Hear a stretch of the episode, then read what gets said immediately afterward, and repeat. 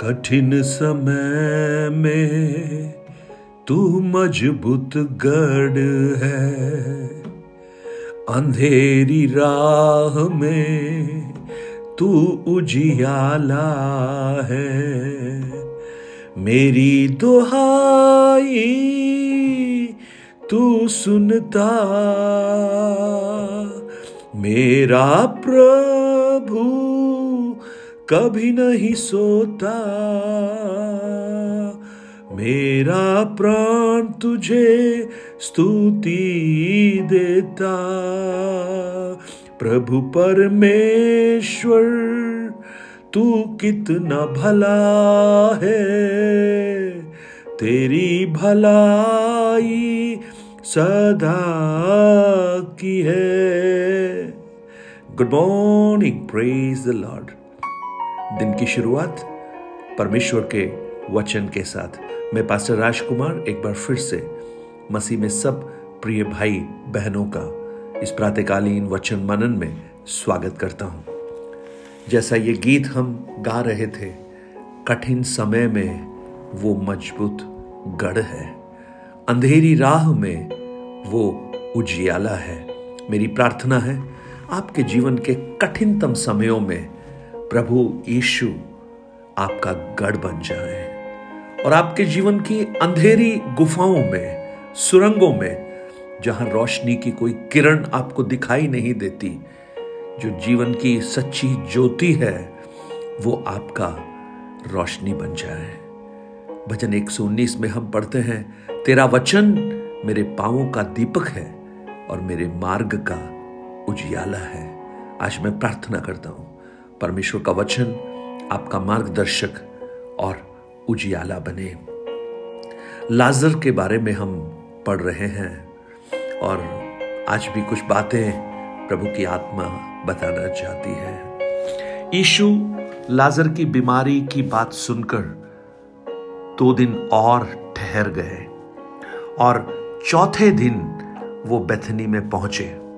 लेकिन बेथनी में पहुँचने से पहले यानी बेथनी, मार्था और मरियम के घर पहुँचने से पहले, शायद मार्ग में ही, जब मार्था को पता लगा कि ईशु आ रहे हैं तो वो दौड़कर ईशु के पास पहुँची। और वहाँ पर कुछ वार्तालाप उनका हुआ। मैं उसी भाग को आज आपके सामने रखूँगा। और सत्रह वचन से लेकर यूहन्ना ग्यारह अध्याय जब सत्ताईस वचन तक आप पढ़ेंगे तो आपको मार्था और ईशु का वार्तालाप हम देख पाएँगे। सो ईशु को आकर यह मालूम हुआ कि उसे कब्र में रखे चार दिन हो चुके हैं। बेथनिया, यरूशलेम के समीप कोई दो मील की दूरी पर था। और बहुत से यहूदी मार्था और मरियम के पास उसके भाई के विषय में शांति देने के लिए आए थे। सो मार्था यीशु के आने का समाचार सुनकर उससे भेंट करने को गई, परंतु मरियम घर में बैठी रही। मार्था ने यीशु से कहा, हे प्रभु, यदि तू यहाँ होता तो मेरा भाई कदापि नहीं मरता। और अब भी मैं जानती हूँ कि जो कुछ तू परमेश्वर से मांगेगा, परमेश्वर तुझे देगा। ईशु ने उससे कहा तेरा भाई जी उठेगा। मार्था उससे कहने लगी, मैं जानती हूँ प्रभु कि अंतिम दिन में पुनरुत्थान के समय वह जी उठेगा। ईशु ने उससे कहा, पुनरुत्थान और जीवन मैं ही हूँ, और जो कोई मुझ पर विश्वास करता है, वह यदि मर भी जाए तो भी जिएगा। और जो कोई जीता, जीवित है और मुझ पर विश्वास करता है, वह अनंत काल तक न मरेगा। क्या तू इस बात पर विश्वास करती है? तो उसने कहा, हाँ प्रभु, मैं विश्वास कर चुकी हूँ कि परमेश्वर का पुत्र मसीह जो जगत में आने वाला है, वह तू ही है। जीवन की एक बहुत ही कठिनतम परिस्थिति। दो भाई, दो बहनें, उनका एकमात्र भाई इस संसार को छोड़कर चला गया। बड़ी आशाएँ थी यीशु से लेकिन यीशु भी उस समय पर वहाँ नहीं पहुँचे। यीशु जब मृत्यु के चौथे दिन वहाँ पहुँचे तो मार्था आकर कहती है, मुझे मालूम है प्रभु, यदि आप होते तो मेरा भाई कभी नहीं मरता। कितना विश्वास है उसको। यानी ईशु उस बीमारी से उसे चंगाई देने में सक्षम है, ये मार्था विश्वास करती है। और खास बात है वो अभी भी ईशु को प्रभु कर कर बुलाती है। इंग्लिश में लिखा है, लॉर्ड, कब होगा प्रभु?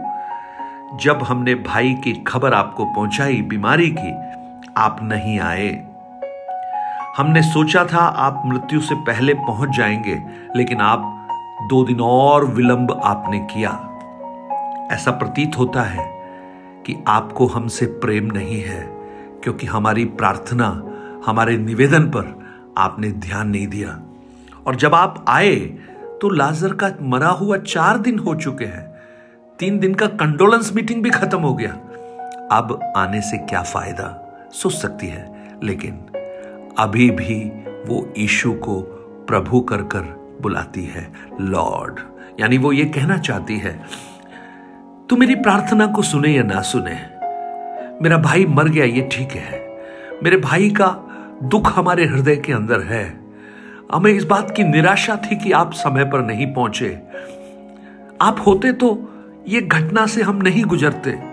ये दुख, ये निराशा हमारे जीवन में नहीं आती। ये सब ठीक है, लेकिन एक और सच्चाई है। इतना होने के बावजूद भी आप मेरे प्रभु हैं। प्रियो, आप इस सच्चाई को जानिए। आपने अपना निवेदन यीशु को दिया। यीशु ने उस प्रार्थना को सुना या नहीं सुना? उसने विलंब किया या जल्दी आया?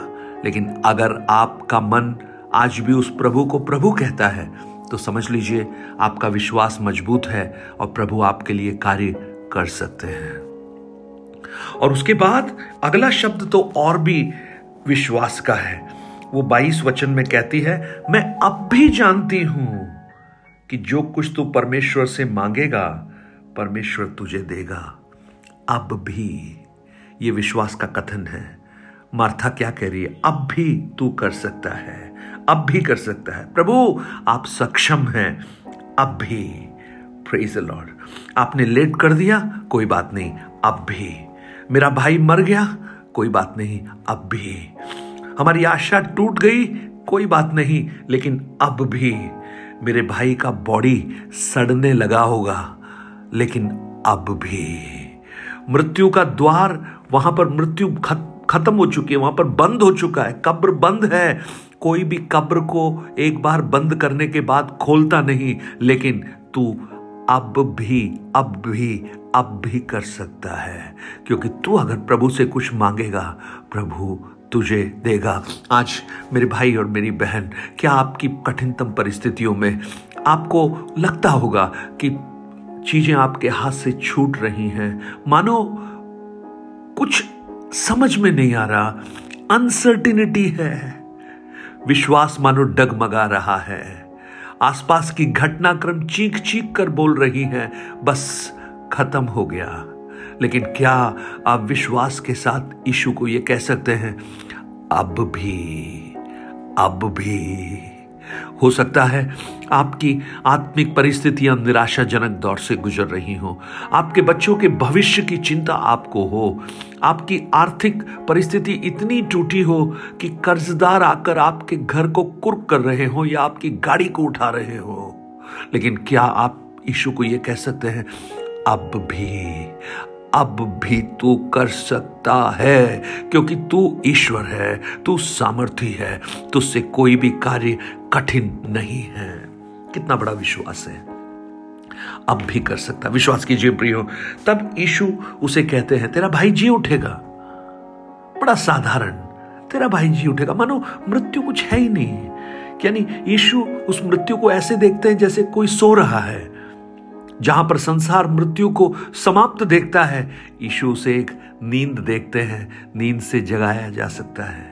यीशु कहता है, तेरा भाई जी उठेगा। मार्ता कहती है हाँ जी तो उठेगा, लेकिन पुनरुत्थान के दिन जी उठेगा, अंतिम दिन जी उठेगा। उसको भरोसा है, परमेश्वर के वचन का ज्ञान भी है, लेकिन यीशु कहते हैं, पुनरुत्थान और जीवन मैं हूँ। आज मुझे सुनने वाले प्रिय भाई बहन ईशु भविष्य की घटना नहीं आपके लिए है। ईशु का चमत्कार एक भविष्य की बात नहीं, लेकिन आज के लिए वो होगा। मार्था कहती है, मेरा भाई भविष्य में जी उठेगा।